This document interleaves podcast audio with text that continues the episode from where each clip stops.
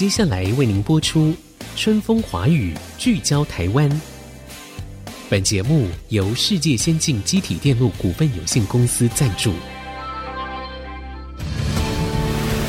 探索台湾新力量，开拓未来新视野。《春风华语》，聚焦台湾。沈春华主持。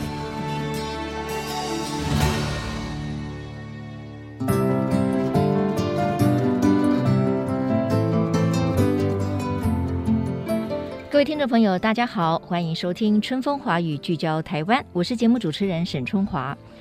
创业哈，人人都想，但是我们都知道它风险很高嘛。那事实上，成功的比例是很小的。那对于一般被认为说是曲高和寡的艺术家们，他们又要如何结合自己的专才来创业呢？那今天在我们的节目现场，我们就要介绍一位时尚插画艺术家，他的创作跟他创业的故事。那比较特别的是呢，我知道他在公司要濒临倒闭的时候呢，开创了一个营收可以达千万的线上课程。而事实上，他本人的时尚插画跟他很独到的美感呢，让许多的时尚品牌呢都跟他合作哈。而且他在花都巴黎也打响了名号，也很多次入选了巴黎当代新兴艺术博览会。我们来欢迎时尚插画艺术家涂志道先生，Gary 涂，Gary 你好，你好，神姐好，各位听众大家好。Gary，你这个中文名字哈也就很特别了耶，你就正好姓涂，对不对？对，我刚好姓涂，哎，就是涂鸦的涂哈。我要跟各位听众朋友稍微形容一下我们这位 Gary 涂的这个外表哈，因为他真的就是一副艺术家的形象，嗯、长发不是及肩哦，我觉得应该是要及腰喽。Gary，你你是什么时候开始留长头发？大概十年前。十年前，那个时候怎么想要留的这么长？因为。觉得短发造型好像不够凸显，不够凸显，就是好像短发就没有办法像我想要的形状，因为我头发没有那么多，对，所以我留长了之后，感觉好像比较丰富的感觉啊，哦 okay、然后就样式还蛮适合的，不错不错，我觉得蛮适合的，而且人家一看就知道 这个家伙一定就是搞艺术的，对对对对。好，那我想先请这个 Gary 呢稍微介绍一下你自己的学经历好了哈，因为可能大家不是很认识你，然后呢，我们今天会 focus 在。对于艺术家来讲，很多人对艺术家很向往，但是呢，都很害怕说成为艺术家呢，其实是吃不饱饭的。但是 Gary 他就是一个不同的案例哈，你要不要先介绍一下自己的背景？好，我是苗栗人，从小在苗栗长大，我妈妈是国文老师，然后我就。呃，他给我学很多才艺，他会送我去学一些乐器，嗯、像钢琴、扬琴啊，或者是绘画各种才艺。然后我就对绘画在十岁的时候比较有兴趣。嗯嗯嗯。然后那时候想要考美术班，但是当时的时间已经来不及了，所以我国中是念一般的。但是我后来国三的时候决定想要推甄那个复兴美工。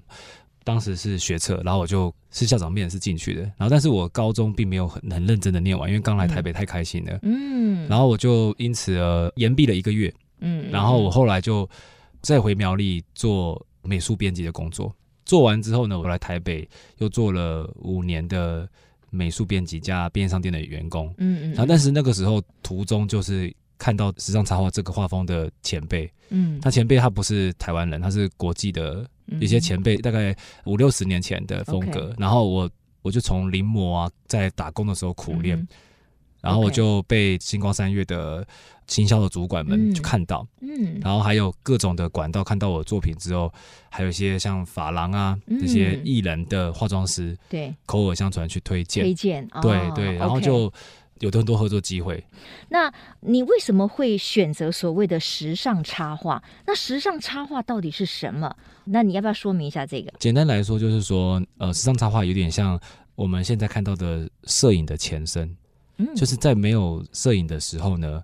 一九六零、七零、八零是很蓬勃的，嗯嗯嗯。但等台湾引进的时候呢，就是开始已经有，哎、欸，我们走秀啊，百货公司品牌进入的时候，那个刚好就是时尚插画准备要被淘汰的时候，嗯，对。所以台湾的这方面的历史很短，但是在国外其实有一阵子，有三十年，就是说，比如说服装画跟杂志的插画，它需要出来，比如说因为以前的拍照技术没有那么好，嗯，然后他们请绘师直接画出来。去推销他的杂志里面的内容刊物，就以前我们杂志会有很多的推销内容嘛，对，就是广编内容。但是那后来就是摄影好了，然后就慢慢的被淘汰。但是这个画风其实也留下来了。哦，OK，所以换句话说，这个画风肯定就是跟时装啦、时尚啊、精品啊有关的，对不对？对，他一开始可能。变成是行销的一部分，但是后来慢慢慢慢的，呃，虽然照片取代了它，可是这个画风呢，它可能又转变成一个类似像另外一种的艺术形态，对，对不对哈？那现在在巴黎或者是各大的精品的品牌，其实他们也非常喜欢跟这种插画艺术。这个传统还是都有，只是变成说，你可以把时尚插画当做一种精品呈现的形式。嗯嗯。那有些时尚插画家，他也未必是百分百这个职业，他可能也是摄影师，他可能也是雕塑家跟。纸雕，或是是可能是用不同的方式去呈现时尚的表达方式。OK，好，那怎么样才算是一个好的、成功的时尚插画家呢？它最大的重点是，时尚的族群很多都是来自于女性。嗯嗯，对，像化妆品、高跟鞋，各种女性的东西，插画风格都很有大的几率变成时尚插画。嗯嗯，因为它是属于非常商业的一个行销方式。嗯，让消费者可以看到之后，觉得说我对这个品牌借由这个插画的表达跟艺术表达，对它有印象。嗯对于这个 Gary t o 来说呢，我觉得有一点很特别哈，就是你好不容易在读大学的时候，就是你读了实践的服装设计嘛，对，然后你发现说，哎，有一种叫做时尚插画，对不对？服装画，对啊、哦，你就觉得很喜欢，你就觉得说，哎，我好不容易找到我喜欢的这个风格了。可是也很妙啊，你好不容易找到了以后，你呢大二你就开始教这个时尚插画，对，结果呢，你好像有嗅到商机。你就办了休学，然后就创业啊？对，你你会太急了一点。因为当时我有评估过台湾对这方面的了解还算比较少，到现在还是有了比较少人知道嘛。嗯、但是就是表示它其实是因为台湾的时尚的产业跟科技不一样，就是酝酿的会比较久。那我觉得说，哎，这个画风没有人做。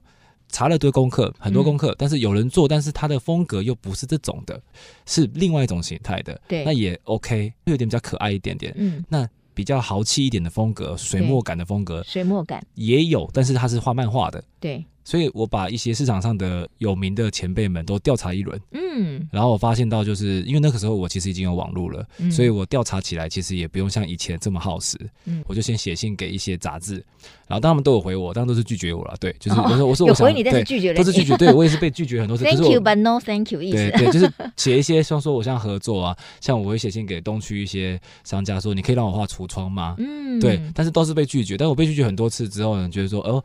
他们可能不能接受这种东西，嗯、对，所以表示就是才是刚在萌芽阶段，对对对，反而是有商机的。对对对，就是我是被拒绝了很多次之后，大概拒绝七十次吧。OK，好，我比较好奇的就是说，你为什么不把你的书念完？你为什么要那么急的去创业？因为很多人会认为说，哎，对呀，我不是有一个文凭也很好吗？而且我可以学更多的东西。嗯、只要我的艺术细胞、我的商业细胞还在，创业的时候，我永远都是有机会的嘛。因为呃，我有预判到，就是大学的学历太饱和的问题，跟硕士太饱和，跟博士太饱和，变成那时候我当然没有现在看那么清楚，但是那时候我就觉得说，这么多人毕业之后，他的专才跟通才可能都不能满足市场上的职缺，就不能满足出来，就可能就是薪资会被市场所稀释。所以那想说，那我如果我真的做了没有什么反应，那我再回来念可能还来得及。嗯所以我把。最年轻的时间是先去闯一下，看可不可以成功。OK，就变就变这样了。我觉得这一点可能是创业者哈，他们最重要的一个特质哈。我们看到很多年轻的创业家，包括在国外，你说像 Steve Jobs 啊等等的，他们呢事实上书也都没念完，但是他们就对准了一个方向，他们就创业了。这是一种勇气，也是对自己的自信。好，那我要先进一段广告。广告回来之后，各位听众朋友，你也想创业吗？对于创业，你是不是也踌躇不前，或者是觉得你的方向对吗？我们要继续来听听时尚插画艺术家他如何在公司可能要濒临倒闭的时候呢，他想出来的一个新的课程，而为他的公司创造了千万的年营收。马上再回到春风华语，聚焦台湾。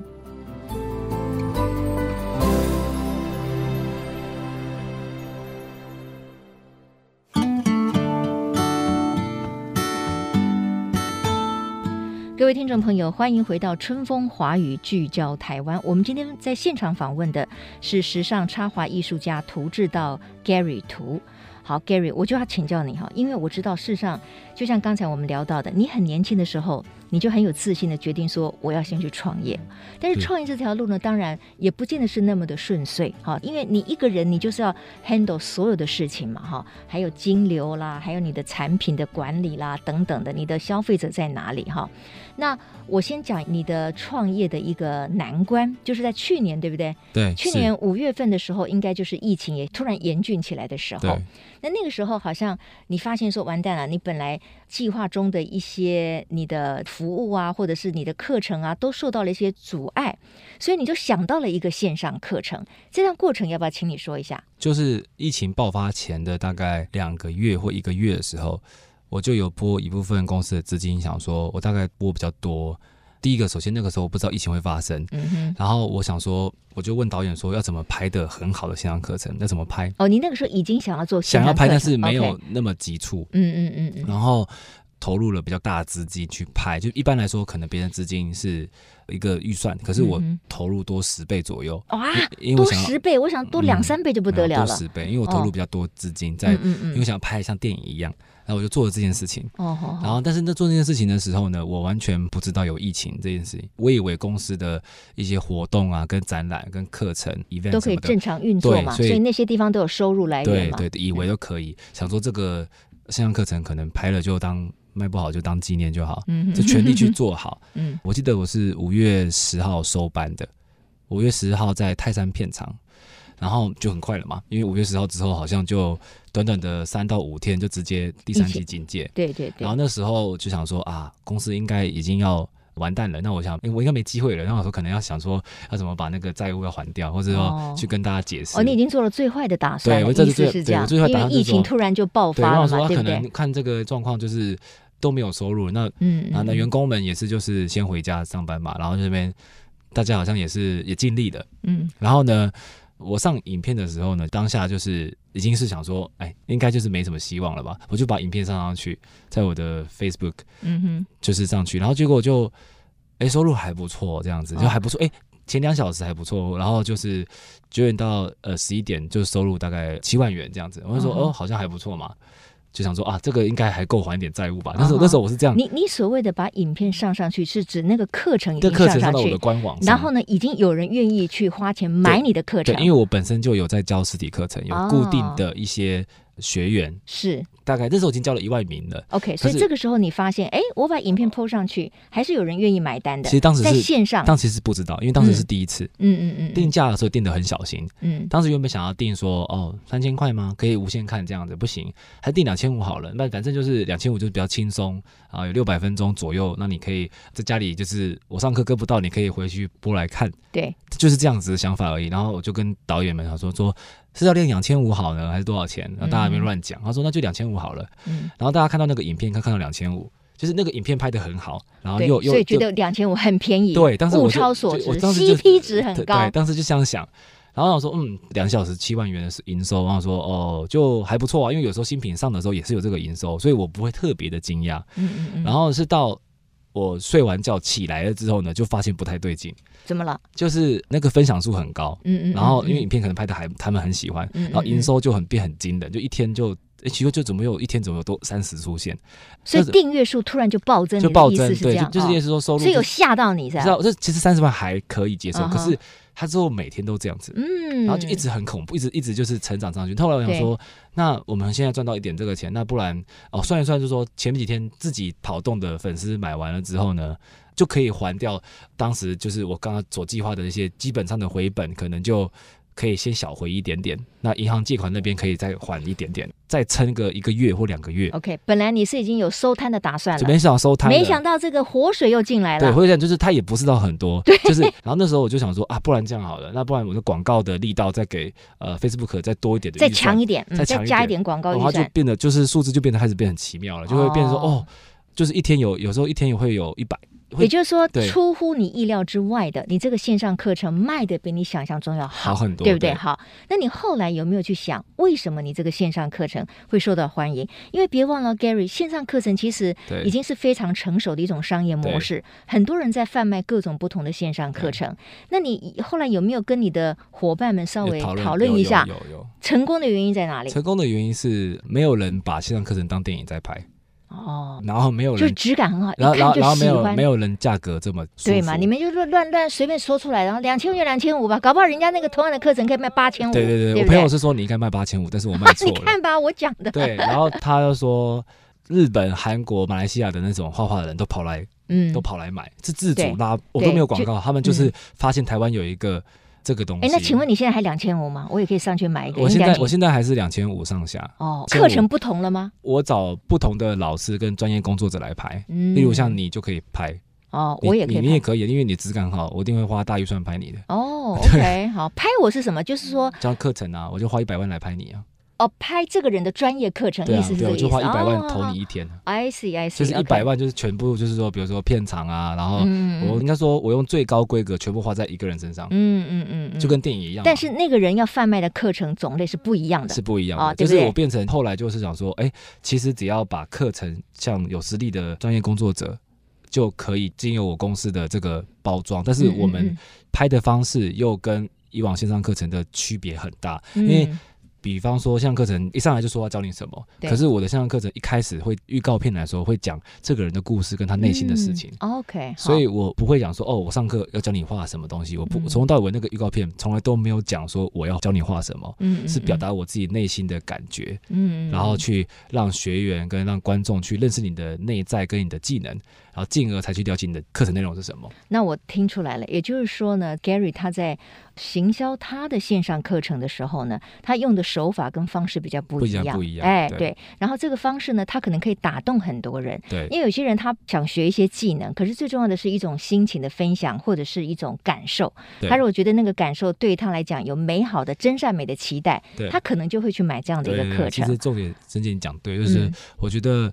在销售，不管是课程还是品牌都好，其实重点是跟消费者的一个共鸣很重要。嗯、共鸣，共鸣很重要。对。对。不过我聊到现在，我就发现说，哎，Gary，那你到底把你自己定位为是是一个所谓的时尚插画家、艺术家，对，还是你把你自己定位为一个行销能力很强的创业家呢？这这两者对你哪一个比较？其实我大。定位来说还是算插画家比较多，嗯，只是我很流行斜杠嘛，嗯，那我就是其实就是靠自己的一些进修跟团队的帮忙，主要是我，嗯，应该说我不是最强的，但是我可以跟别人合作，嗯，然后我们变最强的，嗯，这是我的一个最大的不同是，比如说画画部分我就是自己完成，嗯，可是遇到画画不懂的，我就会请比我更专业的人。嗯跟我合作，OK，好，这一点我觉得我们又听出来了。对，作为创业家的第二个很重要的特质哈，就是说他要能够整合所有专才人的能力。因为我们一个人是不可能所有的都很专精嘛。对。但是你要在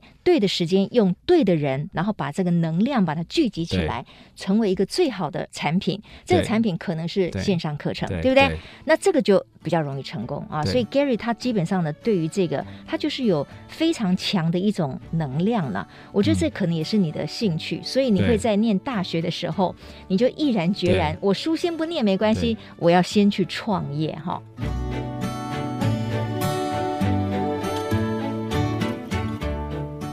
然了，现在都还在疫情当中嘛，哈，它还挥之不去。可是呢，大家也慢慢的就是所谓的与病毒共存。那你有没有看到，就是说在创业上面，或者是在经营你的个人品牌上面，有没有什么比较大的难题？然后你是怎么样克服的？有，就是这个市场是比较小的。比如说，我们讲最近的日韩，他们在专业技能的发展是比较更多元一点点。嗯嗯嗯，所以。台湾在制作这种比较品牌性的东西，或是比较独特、非我们常看到的一些职业东西，就会用户太少，就是市场太小，然后就也没饱和。就是说，他可能就像他不喜欢画图，然后看了我影片又不喜欢画图，但是他对画图很长期的一个热爱的人是比较少的。对，我要表达是，所以我为了突破这个发展，就是我。赚到一点钱了之后，我去开阔其他的产业了。嗯嗯嗯。像我最近就我自己有开一间高档的发廊在附近。嗯。我自己投资了一个发廊，把我的用户导过去。嗯。就是把我的现金流就转换成嗯，因为里边有放一些我的设计跟一些我的想法，所以我用公司的力量去做转移，所以这个是蛮大的一个突破的一个口。对对，还有困难的地方就是说，刚刚我说到，就是因为市场太小了，我也只有一个人，我不能轻易的复制。就是说，嗯、比如说想说可以开个连锁店的画室也不错啊。嗯。可是有人问题，但是你做一个人、啊，对，分身乏术啊。这一个人，我要复制他画个东西，嗯、要复制的跟我很相似，也很困难。嗯嗯。然后复制的要好看，如果你挂了招牌去开这个画室连锁店。嗯或者百货公司也不对，对对，所以说我才转变到就是说我去投资转法郎这件事情，就是我觉得我今年很大的一个突破跟挑战。嗯嗯嗯，OK，这也是我们今天呢要访问这个 Gary 的一个很特别的地方，就是说他从一个插画艺术家出身啊，然后呢他自己呢运用他自己的一种特别的行销的力道跟他的想法，然后他还跨足到了美法，甚至投资这个餐饮业，对不对？对对对对。那你跨足这个美法最主要的。意义跟目标是什么？因为这个不会让你身为一个插画艺术家，好像受到一些分心啊，或者让别人对于你的定位就没有那么的清楚。哦，其实对我来说啦。美发产业在国际的秀来说，就是说，其实美发产业占了一个很大的分量。对。可是，在台湾就还是比较算属于说家庭美发啊、连锁美发的观念，嗯嗯嗯嗯，就是美发的艺术性跟时尚性是有发展空间的。嗯。那跟我的想法，跟我当时二十二岁休学的想法是差不多的。哦，所以你才会想说，哎，或许可以带来对美发业不同的一个氛围，更时尚。就像说拍摄好了，嗯，比如说美发业可能还没有花到那么多钱去拍摄，那我就是第一个会又会花很多钱去拍头发的东西的人，有可能就是。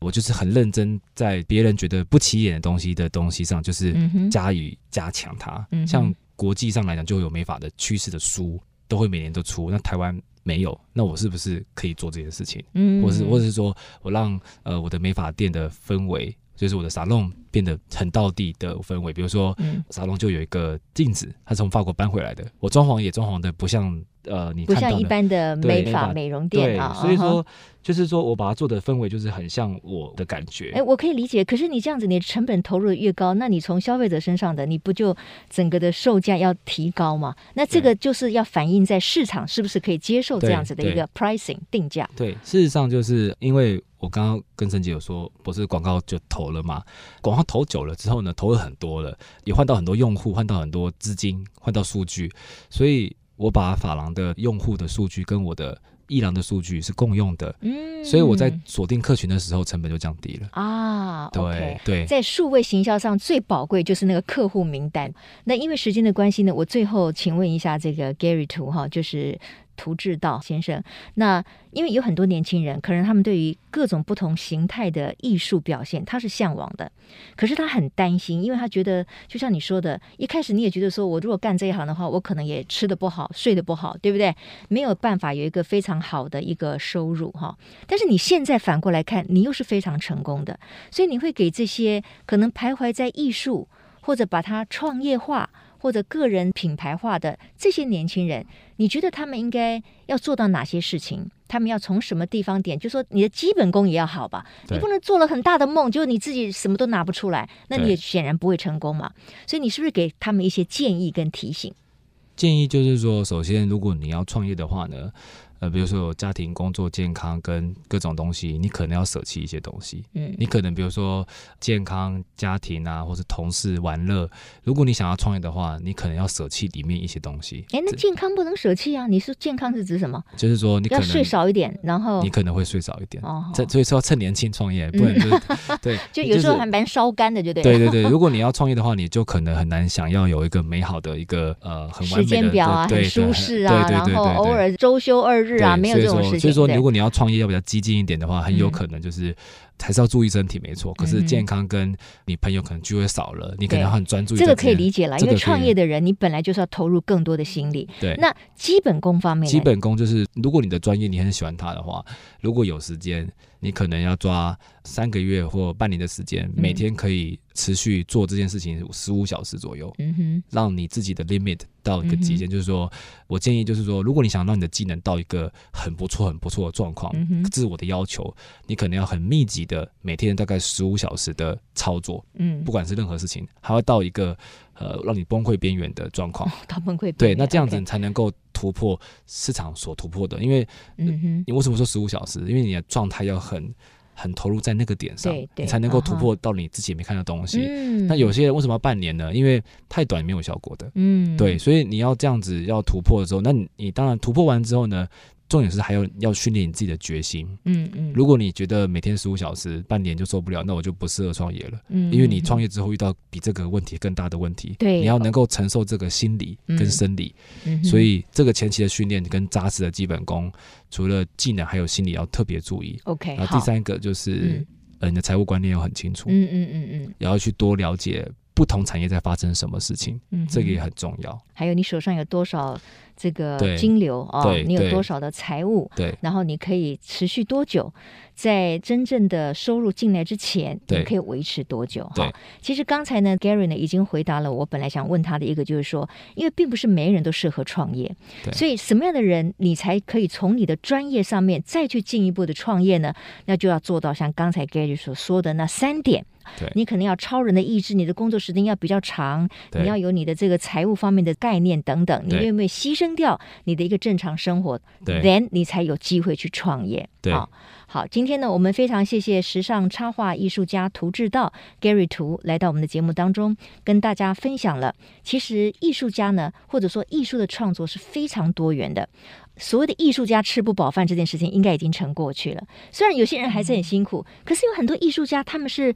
大放光彩的呀，对不对？是，其实也不，其实也不少了。对呀，其实全球上来讲，全球很多。其实艺术家也没有到，就是说一定要到非常有名，就是说可以中间啊，或中高也不错啊。也不用到说一定要叫得出名字，没有在你的专业领域就好。因为全球那么多人，有七十亿人口，那你说得出的艺术家，那个难度就是可以不用往那边想，是那太难了。那个可能就是努力做，可能有机会。嗯那你可以往比较实际的实物方面去做。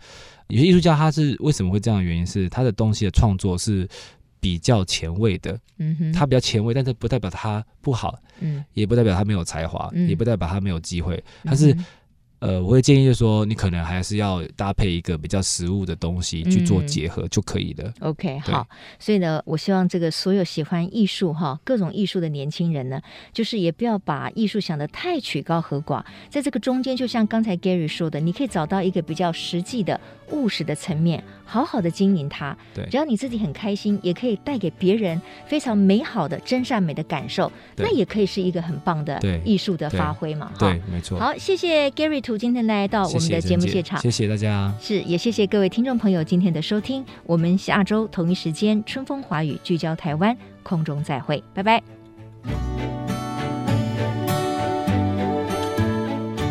本节目由世界先进机体电路股份有限公司赞助，探索真相，开拓未来，世界先进公司与您一起聚焦台湾。